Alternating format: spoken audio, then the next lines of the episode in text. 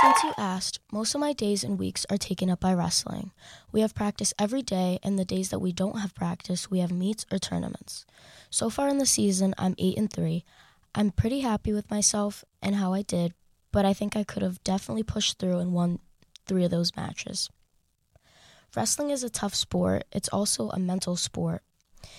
The conditioning that we do is very hard and is not for everybody. But just like Coach says, the first two weeks are always going to be the hardest. I personally love wrestling and it is my favorite sport. I hope to do it in college. This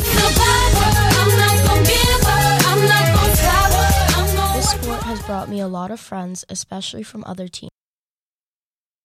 Wrestling is also a great sport to stay in shape.